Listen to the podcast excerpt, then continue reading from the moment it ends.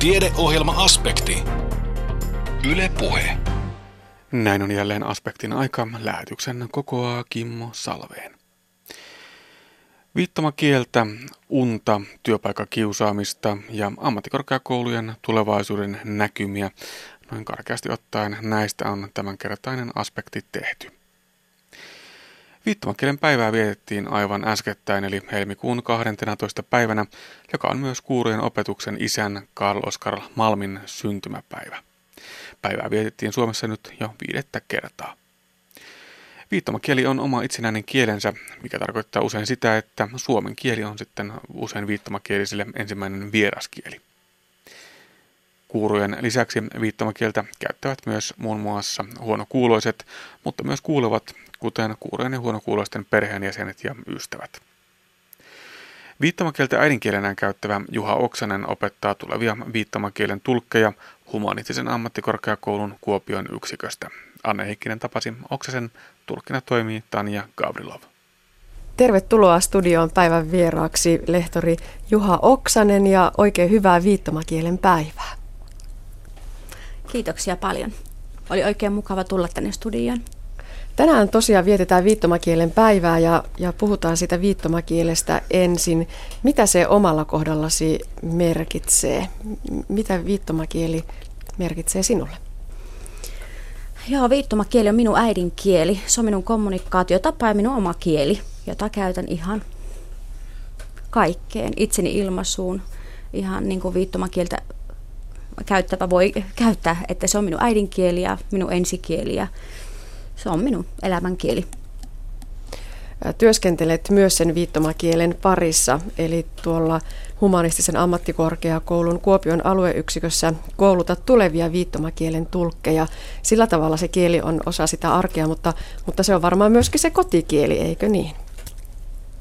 Kyllä, ihan totta kyllä. Joo, se viittomakieli on läsnä minun elämässä joka päivänä ihan siinä yksityiselämässä ja työelämässä. Ja myös työpaikalla meillä on viittomakielinen ympäristö siellä, jossa me koulutetaan näitä tulevia viittomakielen tulkkeja. Että se on ihan aina läsnä minun elämässä. Että se on minun äidinkieli ja sitten opetan näitä tulevaisuuden tulkkeja sitten. Teillä kotona on kuulevia lapsia. Minkä verran viittomakieltä käytetään ja, ja tietysti lapsetkin osaavat sitä viittomakieltä. Onko se heillekin semmoinen normaali arkinen kotikieli? Kyllä, kyllä. Joo, minulla on kaksi lasta, kolmevuotias ja viisivuotias. Vanhempi on tytär ja nuorempi poika. Ja he ovat tottuneet siihen, että isän kanssa käytetään viittomakieltä ja lapset ovat kaksikielisiä. Heidän, äitin, heidän äiti on suomenkielinen kuuleva ihminen ja lapset ovat op- omaksuneet tämän asian ihan siitä syntymästään lähtien, että se on heille ihan arkipäiväinen asia. Kumpiko on helpompi oppia suomen kieli vai viittomakieli, jos ajatellaan sitä pientä lasta ja puheen kehitystä? Eli on huomannut omien lasten kohdalta, että se viittomakielen omaksuminen käy nopeammin ja se tapahtuu aikaisemmin. Ja suomen kieli tulee sitten vähän, vähän sitten myöhemmin. Olen huomannut omien lasteni kohdalta. Ja sitten tietysti ne kielen kehitykset siinä rinnan kulkevat sitten ja vuorottelevat sitten myöhemmissä vaiheissa, mutta ensin olen huomannut, että tuota, lapset ovat omaksuneet näitä viittomia, että niiden omaksuminen on ollut helpompaa ja se on tullut sitten se kieli ihan luontevasti siinä arkiaskareiden kautta heille opittu, että lukemisen kautta ja kuvien kautta ja pelailujen kautta. Ja se, että he ymmärtävät isää ihan siinä, missä kuulevatkin ymmärtävät kuulevia vanhempia ja ja tietysti se, että niin kuin kielen kehityksessä yleensäkin, että ensimmäisenä tulee se ymmärrys, että lapsi oppii ymmärtämään sitä kieltä ja vasta myöhemmin sitä alkaa itse tuottaa sitä. Niin on myös viittomakielen kohdalla. No millainen kieli kielenä viittomakieli on? Voiko sillä ilmaista kaikkia niitä tunteita ja sävyjä ja värejä, mikä tuntuu, että on niin olennainen osa tätä omaa arkista normaalia kielenkäyttöä? Taipuuko viittomakieli visuaalisena kielenä myös sellaiseen? Kyllä, sillä voi ilmaista ihan mitä vaan, kyllä. Ja vi- viittomakieli on ihan virallinen kieli ja, ja se on sillä tavalla universaali kieli kyllä, että, tuota, että jos ajatellaan kieltä yleensäkin, niin suomalaisella viittomakielellä voi ilmaista ihan mitä tahansa tunteita, puheen sävyä, ilmaisun sävyä. Ja siihen kuuluu olennaisena osana kaikki äh, eleet, ilmeet, viittomisessa erilaisia tyylejä. Kieleen saa sisältymään ihan mitä tahansa, mitä sillä haluaa ilmaista. Viittomakieli on kaunista katsottavaa. Siihen ikään kuin lumoutuu seuraamaan, koska se on, se on paljon muutakin kuin niitä viittomia tai käsimerkkejä, vaan siihen kuuluu tosiaan ne eleet ja ilmeet ja koko keho, miten liikkuu siinä, siinä tuota mukana. Kyllä, joo. Et tosiaan ei voi ajatella niitä viittomakieli on vain käsien kieltä, että se on ihan täysin koko kehon kieltä ja siihen kuuluu osoitukset, kehon käyttö, ilmeet, eleet. Se on hyvin visuaalinen kieli, että se pitää sisällään hirveän paljon enemmän kuin pelkästään kädet. No miten viittomakielisiin suhtaudutaan meillä yhteiskunnassa, vaikkapa kauppatilanteessa? Huomaatko, että sinua tuijotetaan, jos käytät viittomakieltä? Tai kun olet vaikka tulkin kanssa liikenteessä? No mä oon tottunut siihen kyllä, mutta mä huomaan sitten sellaisia jotakin semmoisia tilanteita, uusia tilanteita, että joillekin ihmisille että se, että viittomakielinen on paikalla, niin voi olla uutta ja sitten tietysti voi olla, että katse viipyy vähän pitempään, mutta tuota, ne ihmiset, jotka siihen ovat tottuneet, niin se on ihan ok. Ja jos asia on vaikka jossain kaupassa ja sinne tulkkia paikalla, niin sitten voi olla, että me kommunikoidaan vaikka sillä tavalla, että minä kirjoitan paperille. Ja voi olla, että joskus tämä kuuleva osapuoli on vähän ihmeissään, mutta sitten siinä tottuu siihen ajatukseen, että nyt kommunikoidaan tässä viittomakielisen kanssa, että se sitten kuitenkin voi olla joillekin uusi tilanne, mutta ihmiset suhtautuu eri tavalla ja sitten tämä kuurosana on vähän sellainen ehkä, että siihen liitetään hyvin paljon ennakkoluuloja ja asenteita. Ihmisillä voi olla pelkoja siitä, että mitä tämä tarkoittaa, että tämä, he, puuttuuko henkilöltä kommunikaatiokeino, jos on kuuro. Että sitten jos puhutaan ihan viittomakielisestä, niin se avaa ehkä tälle tämmöiselle kuulevalle osapuolelle ihan erilaisen näkökulman siihen, että kenen kanssa hän on asioimassa. Että sitten se kommunikointi saattaa lähteä sitten luontevammin liikkeelle. Että näissäkin sanoissa on eroja, että onko kuuro vai viittomakielinen. Joo, tämä on totta. Mutta jos puhutaan vielä siitä kohtaamisesta, niin mä luulen, että, että ihmisillä on myöskin hankaluuksia, että puhutaanko sinulle vai puhutaanko tulkille. Katsonko puhuessani tulkkia vai, vai sitä ihmistä, kelle oikeasti olen kommunikoimassa. Törmäätkö tällaiseen itse? Joo, jos minä käytän tulkkia jossain tilanteessa ja henkilölle tämä tilanne on outo eikä aikaisemmin kokeilu tällaista tilannetta eikä ollut tämmöisessä tilanteessa mukana, niin hän kyllä alkaa sitten sen käytön ja sen tottumisen myötä sitten oivaltaa, että kuurolle viittomakielisille puhutaan aivan suoraan, mutta alussa se voi aiheuttaa niitä ongelmia just, että tämä kuuleva osapuoli saattaa sitten puhua tulkille, mutta sitten se kuitenkin menee yleensä siihen, että se kommunikaatio tulee sitten suoraan viittomakieliselle osapuolelle. Puhutaan vielä muutama sana itse siitä viittomakielestä. Se on elävä, kehittyvä, käytetty kieli. Tuleeko uusia viittomia? Muuntuuko kieli siinä, kun, kun tuota, elämä menee eteenpäin? Tulee uusia termejä, tulee uusia viittomia. Tietenkin näin varmaan on. Kyllä, ihan samalla tavalla kuin verrataan suomen kieleenkin. Suomen kieleen pulpahtaa koko ajan uusia termejä ja sanoja. Samalla tavalla suomalaiseen viittomakieleen. Myös nuorisolla on hyvin rikas kieli käytössään, että heillä koko ajan tulee uusia viittomia siihen heidän käyttämänsä kieleä. Voi olla, että vanhemmat kuurot ovat ihmeestä, mitä, mistä nämä nuoret puhuvat, ihan samalla tavalla kuin suomen kielessäkin. Et kieli kehittyy koko ajan. Ja jos ajatellaan vaikka 70-lukua, kun alettiin Suomessa tutkia viittomakieltä enemmän, niin että kun sitä kieltä alettiin tutkia, niin se aiheutti sitten sen, että viittomakielen kiinnostus viittomakieleen sitten koko ajan alkoi kasvaa ja ollaan huomattu kyllä, että kieli kehittyy siinä, missä suomen kielikin. Niin, esimerkiksi tuolla Jyväskylän yliopistossa on vahvaa viittomakielen tutkimusta ja, ja, ja onko myöskin näin, että, että humanistisessa ammattikorkeakoulussa niin ollaan ylpeitä siitä, että voidaan tätä viittomakielialaa viedä eteenpäin ja muuallakin kuin vain siellä pääkaupunkiseudulla? Kyllä joo, tosiaan. Eli Jyväskylässä se viittomakielen ala keskittyy just siihen tutkimustyöhön, niin kuin yliopistossa yleensäkin. Eli se vastaa tästä Suomen, koko Suomen viittomakielen tutkimuksesta. Ja sitten tietysti nämä tulkikoulutukset. Esimerkiksi täällä Kuopiossa tulkkia on koulutettu se 30 vuotta, eli Kuopiossa on hyvin pitkät perinteet sitten se tulkkikoulutuksen osalta että tulkkeja on koulutettu täällä, mutta tutkimus on sitten keskittynyt sinne Jyväskylään. Täällä Kuopiossa ei niinkään sitten tutkita kieltä, että täällä koulutetaan tulevaisuuden viittomakielen tulkkeja. Kyllä. Juha Oksanen, kiitos haastattelusta. Tämä oli ilo. Joo, kiitoksia. Näin kiitti siis humanistisen ammattikorkeakoulun lehtori Juha Oksanen ja hänen tulkkinaan toimi Tanja Gavrilov. Yhteiskunnan rytmi painostaa ihmisiä mukaan omaan rytmiinsä. Työtä tehdään työaikana ja vapaa-aika sovitetaan unen rytmiin sitten sen ulkopuolella. Esimerkiksi kolmivuorotyöhön sopeutuminen voi olla yhtä tuskaa, mutta näin voi olla myös aamuunisten eli illan virkkujen kohdalla, jotka nukkuisivat mieluusti aamulla vähän pidempään. Unella on muutakin merkitystä kuin jaksamisen ylläpitäminen. Unen pituudella on yhteyttä esimerkiksi verenpainetautiin ja aineenvaihduntaan. Ihmiset nukkuvat yleensä ottaen vähemmän kuin ennen. Miten tämä vaikuttaa sitten terveyteen ja onko ihmisen unen tarve muuttunut aikojen saatossa vai johtuuko tämä unen vähentyminen yhteiskunnan rytmistä? Näitä asioita valottaa seuraavassa psykiatrian dosentti Timo Partonen Terveyden ja hyvinvoinnin laitokselta. Unen tarpeessa on suuria yksilöllisiä eroja. Että ihmiset tavallisesti nukkuvat yöunta kuudesta yhdeksään tuntia ne, jotka nukkuvat vähemmän kuin kuusi tuntia yössä, ovat lyhytunisia ihan luonnostaan. Ja sitten ne, jotka nukkuvat yli yhdeksän tuntia yössä, ovat luonnostaan pitkäunisia. Että ihmisen unen tarve, tietysti siihen vaikuttaa hyvin paljon se, että minkälainen se valveen päiväaikainen aikataulu on. Että milloin on käytävä nukkumaan, milloin on aamuherätys. Ja näyttää nyt siltä, että ihmiset nukkuvat lyhyempiä yöunia kuin esimerkiksi sata vuotta sitten, jolloin ihmiset nukkuivat vielä ehkä tuommoista yhdeksää tuntia yössä, ja nyt se on lyhentynyt noin seitsemään tuntiin yössä. Mutta tämä on tietoinen valinta. Liian kiireinen elämäntapa ja liian kiireiset aikataulut lyhentävät ihmisen yöunta, mutta se tarve varmaan on pysynyt samana. Että ihminen ei, ei tässä evoluutiossa ole ehtinyt kehittyä niin paljon sadassa vuodessa, että se tarve muuttuisi näin paljon.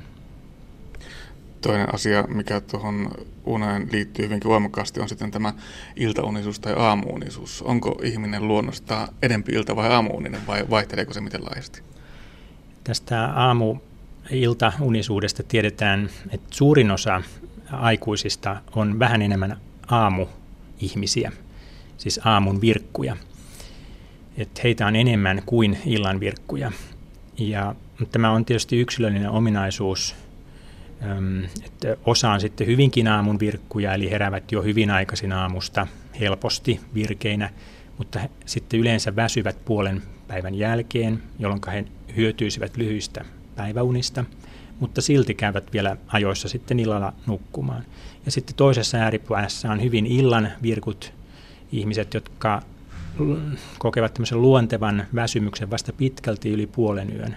Eli ehkä noin kolmelta aamuyöstä ja nukkuisivat sitten sen itselleen sopivan pituisen yöunen siitä eteenpäin, mutta se tarkoittaa sitten usein sitä, että he heräisivät virkistyneinä vasta kello 10 tai kello 11 aamupäivällä. Ja heillä usein ongelma on se, että he eivät saa nukkua niin pitkään kuin heillä se tarve on. Yhteiskunta tietysti pakottaa omaan rytmiinsä. Mitä tämä yhteiskunnan rytmi sitten tällaisille illan virkuille aiheuttaa? Unet tietysti vähenevät, mutta mitä muuta? No illan virkulle näyttäisi kertyvän hyvinkin paljon erilaisia oireita ja sairauksia. Että katsottiinpa melkein mitä tahansa väestötutkimuksissa tutkittua häiriötä tai sairautta, niin illanvirkuilla on, on näitä enemmän kuin muilla. Eli nimenomaan unettomuutta, unettomuusoireita, unilääkkeen käyttöä, masennusoireita, masennuslääkkeen käyttöä, ähm, verenpainetautia, lisääntymisterveyden ongelmia. Mm, että näyttää siltä, että nimenomaan tällaiset erilaiset sairaudet kertyvät nimenomaan illan virkuille. Ilmeisesti tuo unettomuus vaikuttaa aika paljon myöskin metaboliaan. Kyllä. Uni ja aineenvaihdunta on hyvin tiiviisti toistensa kanssa tekemisissä jopa niin, että se yöuni pitää sisällään erilaisia vaiheita, jotka toistuvat tämmöisenä unisykleinä. Ja niillä erilaisilla unen vaiheilla on erilainen palautevaikutus aineenvaihduntaankin ja myös tähän vuorokausirytmin kiivauteen, että käykö meidän elimistön sisäinen kello nopeammin vai hitaammin. Kyse ei kuitenkaan ole pelkästään unen määrästä, vaan myöskin laadusta ja ilmeisesti se ajoittumisesta. Kyllä, joo, nimenomaan, että yöunessa tämmöisiä yksilöllisiä seikkoja on nimenomaan se luonnollinen yöunen pituus, kesto ja sitten se, yksilöllinen ominaisuus, että mihin aikaan nukutaan tämä luonnollisen pitkä yöuni. Ja myös tietenkin se laatu sitten, että mikä se unen rakenne ja sisältö univaiheiden osalta on. Että monet sairaudet sitten rikkoo tämän unen rakenteen vähentämällä sieltä esimerkiksi syvän unen vaiheita, jolloin sitten se uni ei ole niin virkistävää, vaan on kevyttä katkonaista. Mikä tota ihmisen unipalverytmiä sitten pohjimmiltaan säätelee? Ihmisen univalverytmiin luo sellaiset puitteet elimistön sisäinen kello. Eli sieltä tulee viesti siitä, että milloin on helppo havahtua hereille yöunen päätteeksi aamulla ja toisaalta tulee viesti sitten valvomisen päivän jälkeen illalla luontevasta väsymyksestä, jolloin olisi helppo nukahtaa, jos mitään nukahtamista estäviä ärsykkeitä ei ole. Sen määrää elimistön sisäinen kello, joka sijaitsee aivoissa, hermosoluissa, jotka sijaitsevat näköhermoristin yläpuolella, eli suprakiasmaattisessa tumakkeessa. Nämä hermosolut muuttaa toimintaansa, siis toimivat vilkkaammin tai hitaammin, ja se näkyy sitten tässä univalverytmissä ja muissakin vuorokausirytmeissä. Eli nyt kun ollaan tuossa silmän takana liikkeellä, niin siihen vaikuttaa myöskin valo, valon määrä ja ajoitus aika paljon. Kyllä, nimenomaan, että nämä elimistön sisäisen kellon muodostavat hermosolut saavat tiedon siitä, että onko tuolla ulkona päivä vai yö, mittaavat myös sen vuorokauden valoisan ja vuorokauden pimeän ajan pituuden, eli kertovat myös vuoden aikatiedon, onko siellä talvi vai kesä. Ja se määrittää hyvin paljon sitä, että miten aktiivisesti nämä sisäisen kellon hermosolut toimivat ja miten ihmisen nukkuminen muuttuu, miten ihmisen valvominen muuttuu, miten ruumiin lämmön vuorokausirytmit ynnä muut tämmöiset säännöllisesti toistuvat ilmiöt elimistössä sitten muuttuvat. Miten sitten täällä pohjoisessa, täällä on talvisi hyvinkin pimeätä. Miten se vaikuttaa ihmisten tähän vuorokausirytmiin? No talvi näyttäisi äm, johtavan siihen, että tämä sisäinen kello jätättää entistä enemmän. Eli sen ihminen itse ehkä huomaa siinä, että nukkumaan menon ajankohta pyrkii siirtymään myöhemmäksi, jolloin myös sit vastaavasti se helposti hereille havahtuminen tapahtuisi myöhemmin seuraavana aamuna. Eli tapahtuu tällaista jätätystä tässä aikataulussa, jolloin sitten aamulla varmaan, kun ei ole saatu kuitenkaan nukuttu ihan täysmittaista yöunta, niin ollaan väsyneitä. Se hereille havahtuminen on hitaampaa ja vaivalloisempaa. Mutta tästä jätätyksestä todennäköisesti aiheutuu myös niin sanottuja kaamosoireita. Eli ruokahalu kasvaa, ilmaantuu makean nälkää, etenkin iltapäivisin ja illalla – ja jos syödään sitten illan aikana makeaa, siis sokereita, tärkkelystä, hiilihydraattipitoisia ruokia, niin se näyttäisi vain pahentavan tätä sisäisen kellon jätätystä. Eli johtavan enemmänkin sitten ongelmiin, kuin että se helpottaisi tilannetta. Tämä on varmasti aika monisyinen ongelma sitten. Se edelleen ruokkii masennusta ja monia ongelmia hyvinkin monta eri reittiä. Kyllä joo näin on, että on monimutkainen ilmiö, mutta yksi tämmöinen pääväylä näyttäisi olevan se tieto, mikä saadaan tänne sisäiseen kelloon ja sieltä edelleen läpi elimistön toimintojen. No nythän tätä pimeänä aikoina ihmiset yrittää erinäköisin äh, herätysvaloin, tämmöisin kirkasvaloin ja muin keinoin säätää. Miten tällaiset valot auttaa ja onko sillä valon laadulla mitä paljon merkitystä? Kyllä niistä keinovaloistakin on apua, jos niitä käyttöohjeiden mukaisesti käyttää. Eli Elimistö on hyvin herkkä valon vaikutuksille, jotka tulevat silmän kautta elimistöön nimenomaan aamun tunteina. Jopa siinä ennen heräämistä on mahdollista vaikuttaa valolla tähän sisäisen kellon toimintaan. Et jos tämä toteutuu säännöllisesti mm, joka aamu tai lähes joka aamu, ainakin viitenä aamuna viikossa, niin on havaittu, että yöunen laatu paranee. Se tarkoittaa sitä, että ihmiset kokevat yöunensa virkistävämmäksi siitä tulee vähemmän kevyempi, siis sisältää myös enemmän niitä syvän unen vaiheita ja vähemmän katkonainen. Ja sillä on myös helpo, helpotusta näihin kaamosoireisiin, mutta se edellyttää sitä, että tosiaan sitä valoa, valossa oleskellaan säännöllisesti tavallaan koko kauden, talvikauden yli. Silloin siitä saa sen parhaan tuloksen irti. Miten nyt sitten, jos ajatellaan tällaisia illanvirkkuja, niin kuinka he parhaiten voivat yrittää sopeutua, millaisia vinkkejä antaisit heille tähän yhteiskunnan rytmiin?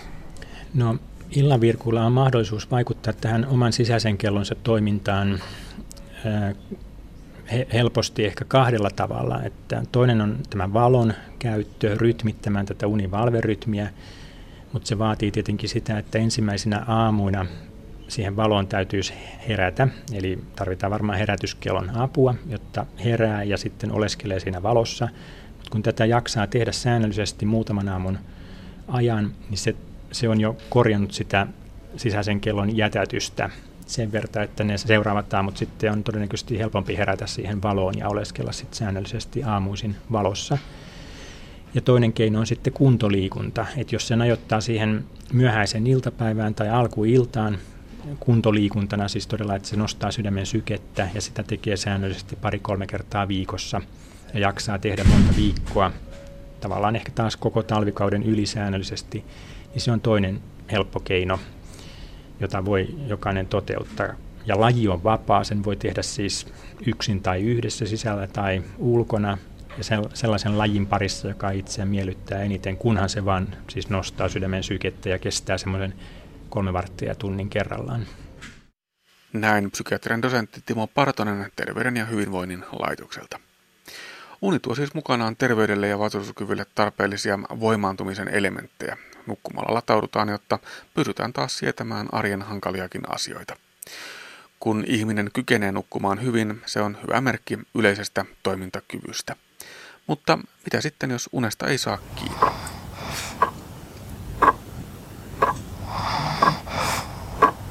On selvästi todettu, että kun ihminen kuitenkin valveilla ollessaan kerää monia eri asioita kehoon ja mieleen ja ajatuksiin, niin on todettu, että mitä kuormittavampi, mitä stressaavampi päivä on, niin se yö on ikään kuin sen päivän kaltainen. Se helposti sitten muuttuu yökin levottomaksi, jos on jatkuva kiire eikä semmoisia palautumis- tai rentoutumisjaksoja sinne päivään sisälly. On hyvä jo siinä päivällä ollessa, jos on työssä oleva, niin tietenkin työpäivänkin on hyvä sisällyttää jotakin taukoja, palautumisjaksoja, mutta sitten ennen kaikkea töiden jälkeen rentoutumista, palautumista, semmoista itselle rauhallista askarointia ilman semmoista niin kuin stressaavaa pyrkimystä siinä toiminnoissa. Eli, eli varmistaa jo alkuillasta viimeistään, että se päivän kiireet rauhoittuu ja sopivat rituaalit, mitä itse kukin keksii siihen alkuiltaan, niin ne niin kuin valmistaa elimistöä sitten sille helpommalle nukahtamiselle ja paremmalle yöunelle. Et kaikillehan meillä on tuttu se, että tuota, jos on levotonta, jos on ahdistavaa, niin ne näyttäytyy unen levottomuutena, painajaisina, unen katkonaisuutena. Ja unen laatu näkyy myös sitten huononemisena ja, ja väsymisenä päivällä. Sitten toinen niksi, että ihmisen on tälle nukkumiselle jotenkin pystyttävä määrittelemään oma aikansa vuorokaudessa. Mieluummin jopa niin, että se olisi semmoinen säännöllinen ja jos on unettomuusongelmia ollut pitempään, niin siinä onkin oikeastaan lähtökohtana hyvä arvioida sitä heräämistä, sen säännöllistämistä mieluummin aikaisin kuin liian myöhään, jos on säännöllinen työaika. Ja pyrkiä varmistamaan myös viikonloppuisin ja lomillaankin, että ei nuku pitkiä aamuja pitkälle päivään. Myös illalla äh, varmistaa se, että ei mene liian aikaisin nukkumaan. Eli tässä on sen iksi, että toteuttaa säännöllisenä tämä unirytmin ja tiivistää sen nukkumiselle varatun ajan. Et se on vähän sama kuin pienellä lapsella, vauvoilla, kun se unirytmi ei ole vielä vuorokausirytmin mukaan oikein ajoittunut, niin pienilläkin lapsilla se pitää niin kuin tietyllä tavalla se sisäinen kello ajoittaa. Se on aikuisillakin ihan sama juttu. Ja monta kertaa huomaakin, että huonosti nukkuva ihminen paikkailee sitä untaan sitten menemällä liian aikaisin nukkumaan, taikka sitten nukkuu päivällä – niitä nokosia pitempään, kun on hyvin väsynyt olo. Mutta tämä vaatii ponnistelua, että pääsee näistä irti ja, ja pystyy tiivistämään se unelle varatu ajan sitten. No aivan selvästi unen laatua edistää sopiva annos liikuntaa. Nimenomaan tämmöinen aerobinen liikunta, jossa tuota, tuntee rentoutuvansa myös ja, ja sopivalla tavalla, kun sen vuorokauden johonkin alkuiltaan, ei liian myöhään, mutta johonkin alkuiltaan ajoittaa, niin se keho luonnostaan sitten tuntee tarvitsevansa palautumista ja on todettu, että aktiivisesti kuntoilevilla ja, ja hyväkuntoisilla ihmisillä se unen laatukin voi olla sitten parempaa ja syvempää.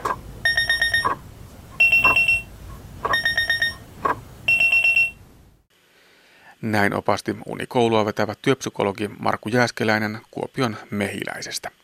Kuuntelet siis aspektia, jonka kokoaa Kimmo Salveen. Tiedeohjelma Aspekti. Yle Puhe. Työpaikkakiusaaminen ja työyhteisöjen hyvinvointi ovat olleet korostetusti tapetilla alkuvuoden aikana. Miksi työyhteisöt ovat niin alttiita erilaisille konflikteille ja miten ristiriitatilanteita pitäisi ratkoa? Työyhteisösovitteluun perehtynyt osastonhoitaja Jari Haapala Kuopion yliopistollisesta sairaalasta toteaa, että konfliktit kuuluvat elämään eikä niistä päästä koskaan eroon. Olennaista onkin se, kuinka niihin suhtaudutaan. Kuulemme seuraavassa työhyvinvoinnista ja työyhteisösovittelusta sairaalamaailman näkökulmasta. Jari Haapala työskentelee aikuispsykiatrian parissa. Anne Heikkinen haastattelee. Tätä työtä varmasti kuitenkin tehdään sillä omalla persoonalla. Saako se oma ote ja oma persoona näkyä työssä?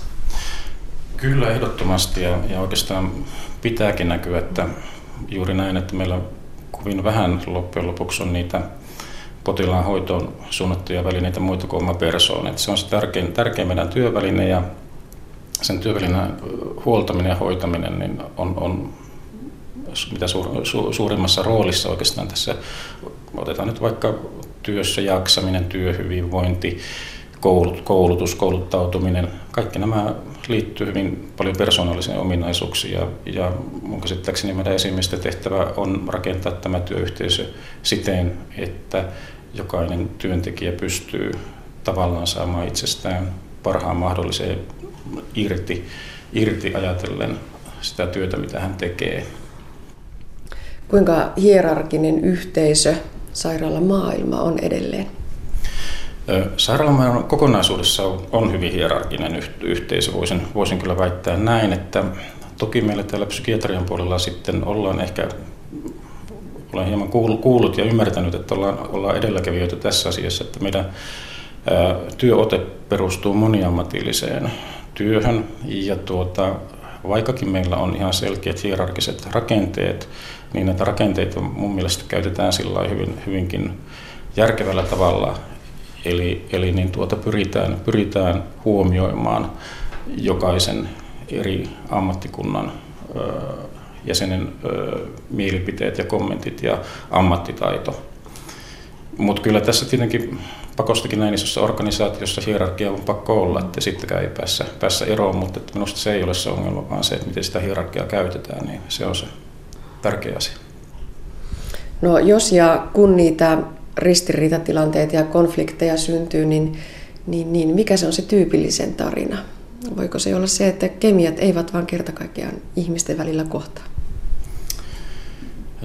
Niin, tätä on itse asiassa aika paljon tutkittu, että mistä, mistä konfliktit johtuvat. Ja jos ajattelee tämmöistä perinteistä työyhteisöä, niin kyllä se lähtee siitä, että ne on joko, joko niin työntekijöiden välisiä konflikteja tai sitten esimiesalaiskonflikteja. Ja tuota, ne voi lähteä hyvinkin pienestä, pienestä asiasta, ja yleensä aina lähtevätkin hyvin pienestä asiasta liikkeelle. Esimerkiksi ei tervehditä tai, tai, tai toinen sanoo, kokee olevansa jotenkin huumorintajuinen ja, ja, ja toinen ottaa senkin loukkauksena tämän, tämän huumorin ja, ja näin päin pois. Eli, eli ristiriidat ja konfliktit yleensä lähtee sillä hyvin, hyvin pienestä liikkeelle ja, ja ne kuuluu elämään, niistä me ei koskaan päässä eroon, että se siinä mielessä on ihan, ihan, ihan paikkansa pitävä juttu, että, että konflikti aina syntyy, mutta se ongelma, tai oikeastaan se haaste on se, että pystytäänkö niitä ratkaisemaan ja ennen kaikkea mahdollisimman no, nopeasti. Mikäli nämä konfliktit jää sitten niin kuin hautumaan sinne pinnan alle ja niitä asioita ei oteta esille, eikä avoimesti puhuta eikä keskustella, niin äärimuotohan tässä on, on se, että, että voi tulla tulla sitten niin kuin masennuksesta johtuvia sairauspoissaoloja esimerkiksi, mikä masennus on tällä hetkellä työkyvyttömyyseläkkeiden suuri yksittäinen diagnoosiryhmä, tai muita mielenterveydellisiä ongelmia siinä, että työntekijä joutuu jäämään sairauslomalle ja sitä kautta jopa mahdollisesti työkyvyttömyyseläkkeelle. Nämä on niitä äärimuotoja, mitä, mitä on tapahtunut noin niin kuin kansallisissa tutkimuksissa, kun ollaan havaittu. Viime aikoina julkisuudessa on puhuttu kovin paljon työpaikkakiusaamisesta ja se on ollut varmasti kahvipöydissä työpaikoillakin paljon esillä. Mitä ajattelet Jari Haapala, onko se hyvä, että näistä asioista on ryhdytty keskustelemaan ja ehkä myöskin se, joka kokee, että, että häntä kohdellaan epäasiallisesti, niin uskaltaa ehkä ottaa sitä asiaa aiempaa paremmin puheeksi. Joo, tämä työpaikkakiusaaminen on, on Suomessa, Suomessahan se on oikeastaan, kun on lähdetty noin kansainvälisesti vertailemaan, niin tilastot ovat, ovat niin kuin Euroopan, Euroopan tasolla, Euroopan maiden tasolla niin kuin ihan kärki, kärkijoukossa ollaan, ollaan siinä kiusaamisasioiden asioiden toteutumisessa työpaikalla ja, ja tuota, sehän ei tietenkään mikään hyvä asia ja se tarkoittaa sitä, että sille pitää, pitää oikeasti tehdä jotain.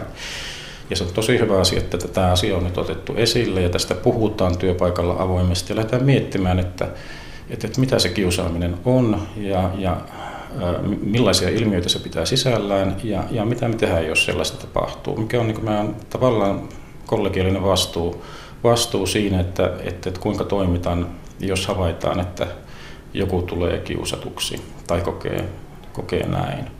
Ja koska läheskään aina esimiehet ei tiedä kaikkea asioita, kun ei ole jatkuvasti tuolla yksikössä tai työyhte- työyksikössä tai osastolla läsnä, niin nämä voi jäädä niin kuin sillä havainnoimatta. Niin siksi me tarvitaan sellaista laajapohjaista tietoisuuden lisääntymistä tämän, tämän asian osalta ja avointa keskustelua ja ää, mietintää, että miten, miten kitketään mahdolliset tällaiset ongelmakohdat. Mutta miten työyhteisöjen konfliktitilanteita sitten voidaan ratkaista? Työyhteisösovittelu on osoittautunut varsin tehokkaaksi ja toimivaksi tavaksi ratkaista työyhteisössä esiintyviä ristiriitoja ja ongelmia. Työyhteisösovittelun ensimmäiset erityisosaajat ovat juuri valmistuneet Helsingin, Itä-Suomen, Lapin ja Oulun yliopistoista. Työyhteisösovittelu on varsin uusi sovittelulaji. Se pohjautuu aikanaan, aikanaan 80-luvulla tuli Suomenkin rikos- ja riitasiasovittelu ja, ja sen jälkeen on tullut erilaisia muitakin sovittelulajeja ja tämä viimeisin on tämä työyhteisösovittelu, mikä tuossa 2000-luvun loppupuolella ja vaihteessa tuli sitten varsinaisesti Suomeen ja Timo Perman, joka oli tässä työyhteisösovittelijakoulutuksessa pääopettajana, niin on tehnyt väitöskirjan 2011, mikä on julkaistu Lapin yliopistossa ja restauratiivisesta työyhteisösovittelusta. Ja, ja tuota, me käytiin tässä koulutuksessa niin kuin tämän väitöskirjan aihealueiden pohjalta niin kuin lähiopetuspäiviä. Ja, ja työyhteisösovittelussa on kysymys sellaisten ristiriitojen ja konfliktien ratkaisemisesta, ratkaisemisessa, miss, mitä ei ö, olla tavallaan paikan päällä pystytty omin voimin ratkaisemaan. Eli silloin, silloin kun on se tilanne, että niin tuota, tulee joku ristiriita tai konflikti työpaikalla tai mahdollisesti joku kiusaamistapaus, mitä, mitä ei ole esimies pysty tai kykene ratkaisemaan tavallaan omiin voimin sisäisesti, niin silloin on yhtenä vaihtoehtona työyhteisösovittelijan kutsuminen paikan päälle. Sanotaan, että se työyhteisösovittelijan tärkein elementti ja ominaisuus on hyvä kuulokyky ja, ja kuulotaito. Eli alkaako se siitä, että annetaan kaikille mahdollisuus tulla kuulluksi? Kyllä. Se, jos lähdetään tätä prosessia miettimään vaihe vaiheelta, niin, niin työyhteisösovittelu lähtee tietenkin siitä liikkeelle, että työyhteisösovittelija pyydetään paikalle ja hän sitten, tässä täytyy myös muistaa se, että työnantaja on, on tämä, joka niin kuin pyytää tavallaan, että, tai antaa luvan, että ilman, ilman työnantajan lupaa niin ei työyhteisösovittelija tule paikalle. Ja tässä on muutamia ydin, ydinkohtia, mitkä pitää, pitää sovittelussa niin sisällään. Eli, eli se on, että se on vapaaehtoista. Siihen yhteisösovitteluun ei pakoteta, eikä sovitteluun yleensäkään ketään. Se pitää, kaikki, kaikki perustuu vapaaehtoisuuteen, tasavertaisuuteen, luottamuksellisuuteen. Ja, ja tämä lähtee siten liikkeelle, että jos on isompi nämä konfliktit voi, voi olla kahdenkeskisiä tai sitten siinä konfliktissa voi olla jäsenenä tai osallisena useampia henkilöitä. Jos on isompi määrä henkilöitä, niin voidaan pitää tämmöinen alkuinfo, missä käydään tämä sovitteluprosessi läpi. Eli kaikki tietää, että mistä on kysymys. Ei tule sellaisia turhia toisaalta odotuksia tai pelkojakaan sen, että mikä tämä on tämä juttu. Eli siinä sovittelija käy käy tämän prosessin läpi ja, ja sen jälkeen siirrytään kahdenkeskisiin tapaamisiin. Sovittelija tapaa konfliktin eri osapuolet kahden kesken ja siinä on oleellista se, että jokainen konfliktin osallistuja niin voi ihan täysin vapaasti kertoa oman näkemyksen. Sovittelija ei johdata keskustelua mihinkään, ei tee tulkintoja, vaan oleellista on, että osapuoli pystyy, pystyy täysin, täysin niin kuin, ää, avoimesti kertomaan juuri, miltä hänestä itsestä tämä asia tuntuu. Näin sovittelija käy jokaisen konfliktin osapuolen tällä lailla kahdenkeskisesti läpi ja tavallaan seura- seuraavana sitten vaiheena tulee tällainen yhteiskeskustelu. Eli kaikki konfliktin osapuolet tulevat tähän tämmöisen yhteiskeskustelun. Ja tämän yhteiskeskustelun tarkoituksena on, on se, että siinä käydään uudelleen tämmöinen niin sanottu tarinakierros. Eli silloin kun kahden kesken sovittelija keskusteli konfliktin osapuolen kanssa asiasta, niin tämä sama tavallaan tarina, tämä osapuoli kertoo tässä muille. Tässä missä on yhteistapaaminen, niin siinä, siinä ja toiset kuuntelee, toiset ei keskeytä. Tämä on oleellista, että niin tuota, siinäkin, siinäkin niin tuota, ei tule sitten, siinä ei lähdetä vielä tämmöiseen vuorovaikutukselliseen dialogiin, vaan, vaan, vaan se perustuu täysin siihen, että aina yksi osapuoli kertoo ja toiset kuuntelee. Ja näin käydään tämä koko, kaikki osapuolet läpi ja sen jälkeen alkaa yhteiskeskustelu. Ja Tämä yhteiskeskustelussakin on hyvin oleellista se, että sovittelija ei tule esittelemään mitään sovitteluratkaisuja. Ja hän ei edelleenkään mitenkään johda tätä keskustelua, vaan, vaan tämä ratkaisu tulee perustumaan siihen, että osanottajat itse löytävät tavallaan tämän keskustelun aikana sen yhteisen, yhteisen riittävän säveilen, että voidaan ajatella, että tästä asiasta voidaan tehdä sovinto. Ja, ja tuota, tämän jälkeen ja yleensä tämä kyllä näin tapahtuu, että muistaakseni Timo Pärmän sanoi jossakin vaiheessa, että näistä sovittelu, sovitteluissa noin 80 prosenttia päätyy siihen, että tehdään tämä sopimus. Ja sopimus tehdään tuommoiselle A4-kokoiselle paperiarkille. Se pitää olla niin tiivistekstinen ja, ja, ja selkeä, että se mahtuu siihen ja, ja että kaikki pystyy se hyväksymään. Kaikkien tulee allekirjoittaa tämä sopimus ja, ja tuota, sen jälkeen ää, tämä istunto päätetään ja sovitaan seuranta palaveri. Se tapahtuu yleensä 2-3 kuukauden kuluttua ja sovittelija kutsuu koolle osapuolet ja siinä sitten parin kolmen kuukauden kuluttua käydään uudelleen samanlainen tarinakierros, että jokainen kertoo oman näkemyksensä tilanteesta ja toiset kuuntelee. Ja sen jälkeen taas yhteiskeskustellaan edelleenkin korostan sitä, että tämän vaikuttavuus johtuu siitä, että konfliktin osapuolet itse löytävät tämän ratkaisun, eikä se tule sieltä sovittelijalta. Sovittelija pitää tietyt raamit kyllä tämmöisessä näissä keskusteluissa, eli niin sanotusti hyvät tavat, että siellä nyt ei sitten lähdetä toisia solvaamaan eikä, eikä, eikä kiroille, mutta kyllä siellä tunteet nousee sitten pintaan ja oikeastaan kuuluukin nousta, koska konflikti on aina herättää tunteita osastohoitajan työssä ja lähiesimiestyössä tänä päivänä kyllä, kyllä joutuu tavallaan tai pääsee, pääsee toteuttamaan tällaisia sovittelun kaltaisia elementtejä. Eli koska työyhteisöt ovat hyvin heterogeenisia tällä, tällä hetkellä, on, on eri-ikäisiä ihmisiä töissä ja eri ammattikunnan edustajia töissä, niin ne konfliktit ja ristiriidat ovat ihan tätä päivää, ja, ja, mutta niin kuin alussa sanoinkin, niin se, se ei ole se oleellinen juttu, koska ne kuuluu asiaan, vaan se, että miten niitä hoidetaan. Ja minun mielestä niin tätä työyhteissovittelun niin prosessimallia pystyy, pystyy lähiesimiestyössä erittäin hyvin toteuttamaan ää, siten, ettei puhuta vielä varsinaisesti sovittelusta, mutta otetaan, poimitaan tavallaan niitä ydinkohtia kohtia sieltä sovittelun puolelta. Ja nämä ydinkohdat ovat esimerkiksi se, että annetaan työntekijän rauhassa kertoa se oma näkemys jos meillä on vaikka työpaikkapalaveri, suunnittelupalaveri tai mikä, millä nimellä se nyt onkaan, niin ei lähdetä puhumaan päälle.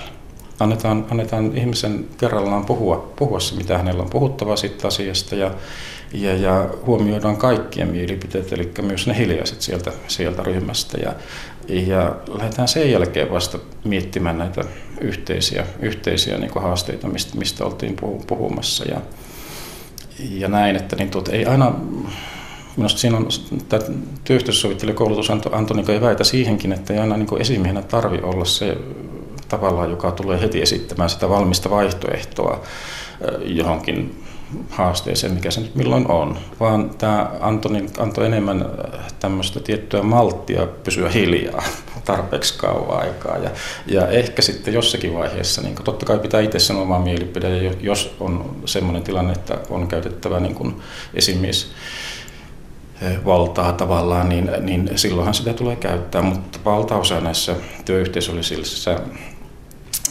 haastavissa tilanteissa niin tuota, voidaan käyttää tämmöistä tavallaan restoratiivista tai fasilitatiivista otetta. Että restoratiivisuus tarkoittaa sitä, että siinä on niin opetuksellinen elementti olemassa, että siinä tavallaan kaikki oppii uudella tavalla asioita ratkaisemaan ja haasteisiin vastaamaan. Ja tämä fasilitaattorina oleminen tarkoittaa, niin kuin työyhteisösovittelija sanotaan, että hän on tämmöinen fasilitaattori, niin se tarkoittaa sitä, että hän mahdollistaa sen ratkaisun syntymisen, mutta ei itse sitä välttämättä tus sanomaan ääneen ensimmäisenä ainakaan.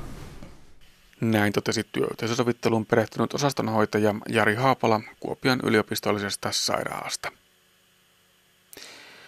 Aamulla töihin mennessä on vielä pimeää ja illalla töistä palatessa on taas pimeää. Onneksi tuo päivän piteneminen on jo saatu vähitellen vauhtiin. Mutta liikumme siis ulkona paljon pimeään aikaan. Olemmeko varustautuneet niin, että voimme tehdä sen turvallisesti? Parempi päivä on syyspimeillä liikenneturvan aluepäällikkö Tuula Taskisen kanssa.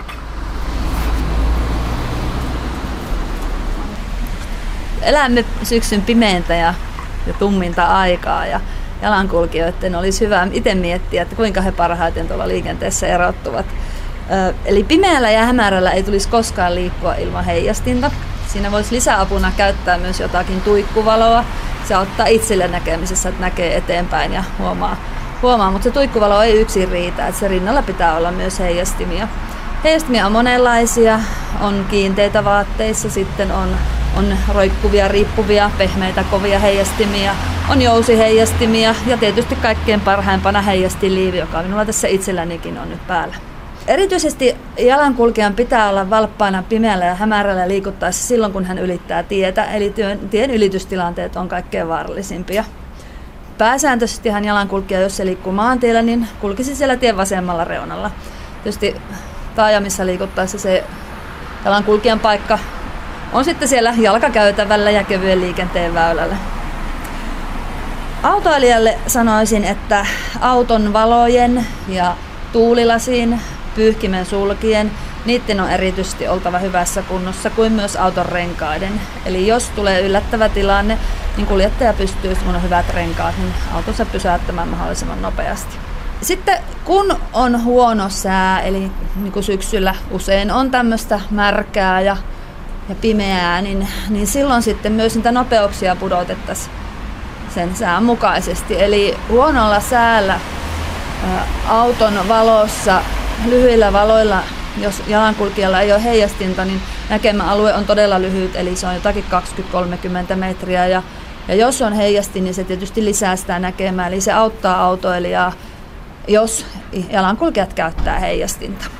Pitkien valojen käyttäminen on sitten suotavaa tuolla maantiellä mahdollisimman paljon, eli aina vaihdettaisiin pitkälle, kun se on mahdollista. Sitten kun autovalot kohtaa, niin siinä vaiheessa vaihdettaisiin lyhyelle. Myös sellaisissa tilanteissa, jossa on vähän enemmän liikennettä, niin voisit väläyttää sitä, väläyttää sitä pitkää valoa, että vähän katsoa, että mitä siellä edessä näkyy, että onko jalankulkijoita tien reunassa kulkemassa. Ja maanteille on sekin vielä sitten, että, että miten ne jalankulkijat sieltä erottuu, niin ei ehkä ajeta ihan sitä tien reunaa, vaan hiukan lähempänä sitä keskiviivaa, että jos siellä on mustiin pukeutunut jalankulkija, niin ei vahingossa sitä keilata sitten siitä nuri. Sitten haluaisin sanoa polkupyöräilijöille.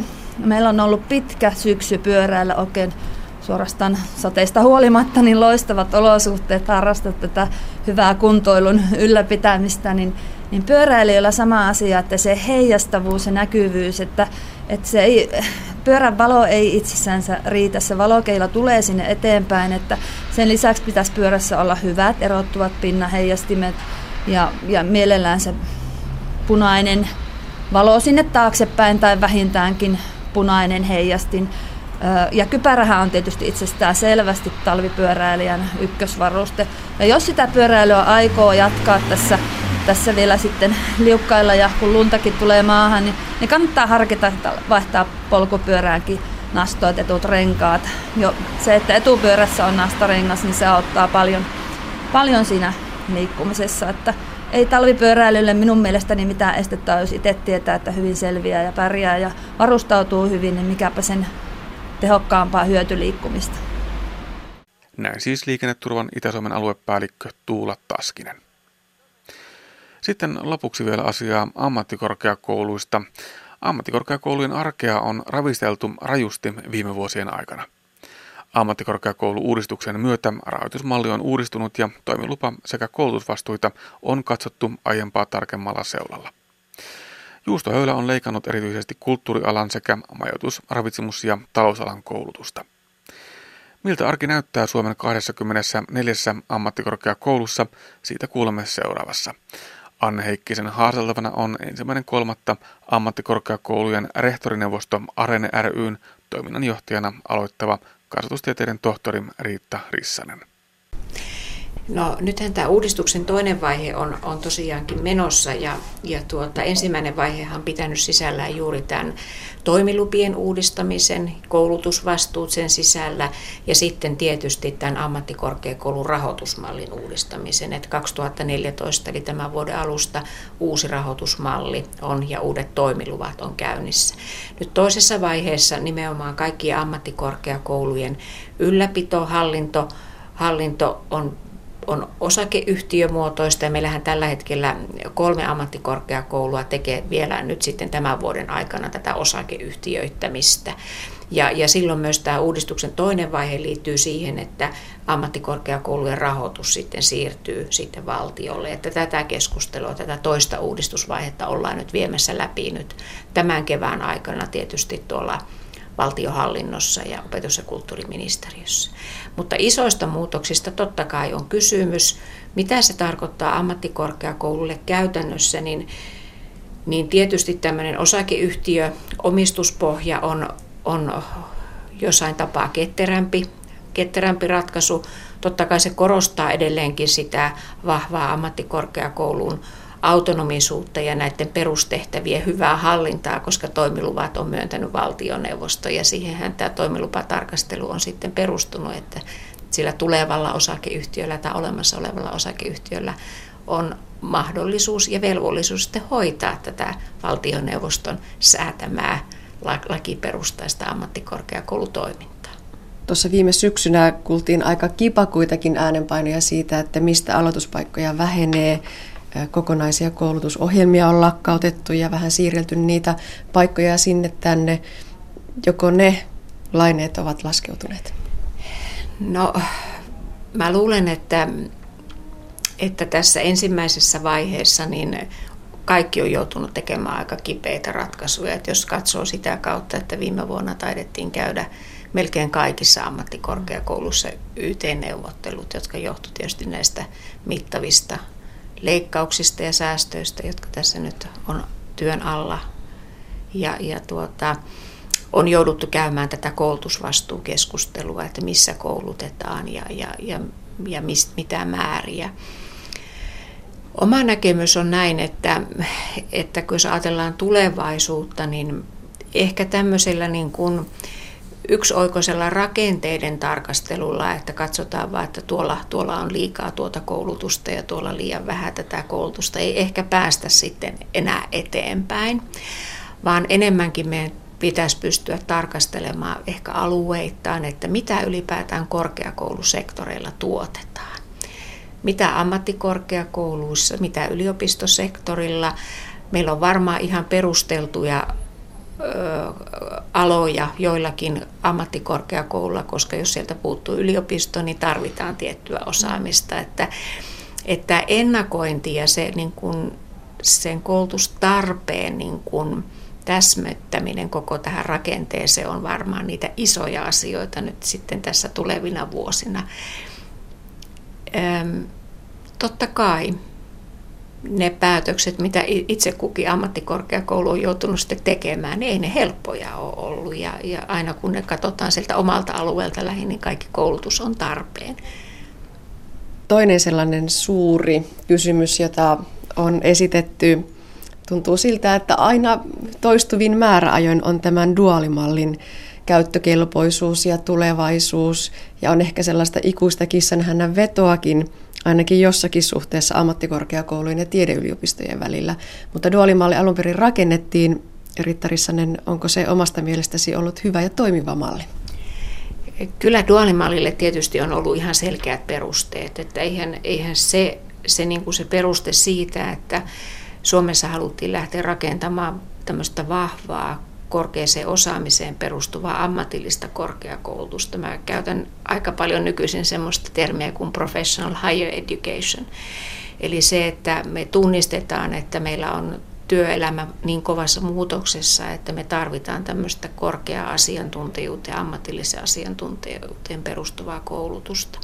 Ja kyllähän ammattikorkeakoulukenttä on tuonut siihen niin kuin omaa lisää. Mutta sitten tämä kysymys siitä, että mitä me sillä duaalimallilla niin kuin ymmärrämme.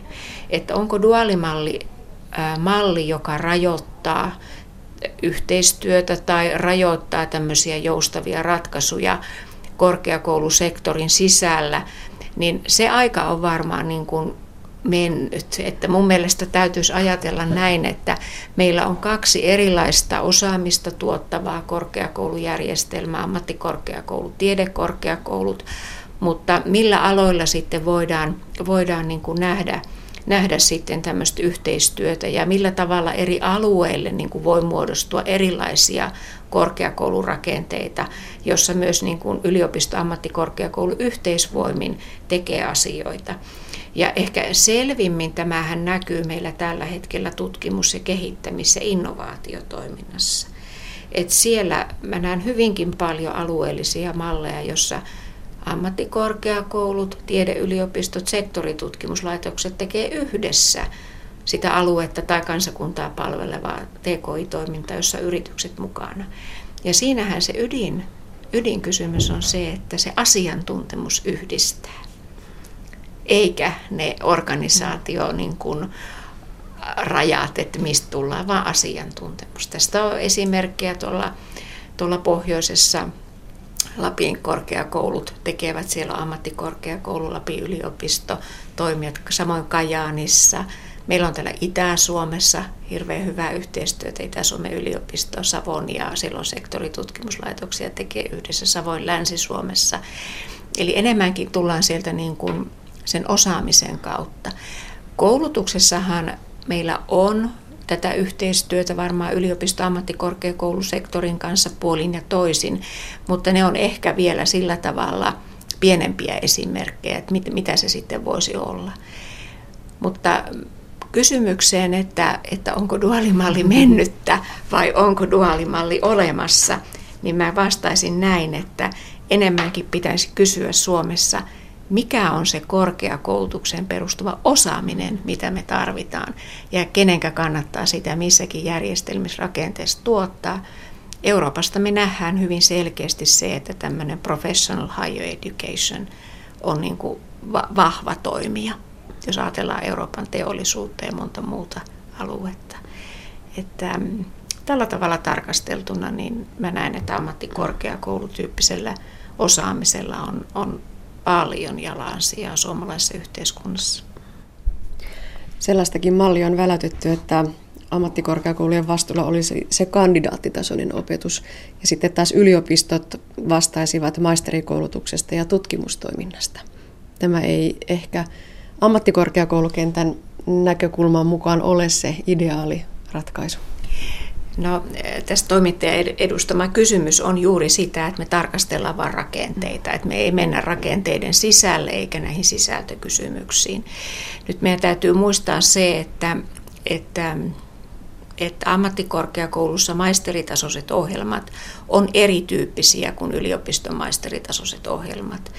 Meillähän on se lähtökohta, että sinne ei tulla suoraan kandidasolta, eli bachelor-tasolta ei tulla suoraan ammattikorkeakoulu ylempiin tutkintoihin, vaan ihmisillä on työelämäkokemusta, jonka jälkeen sitten lähdetään päivittämään sitä osaamista.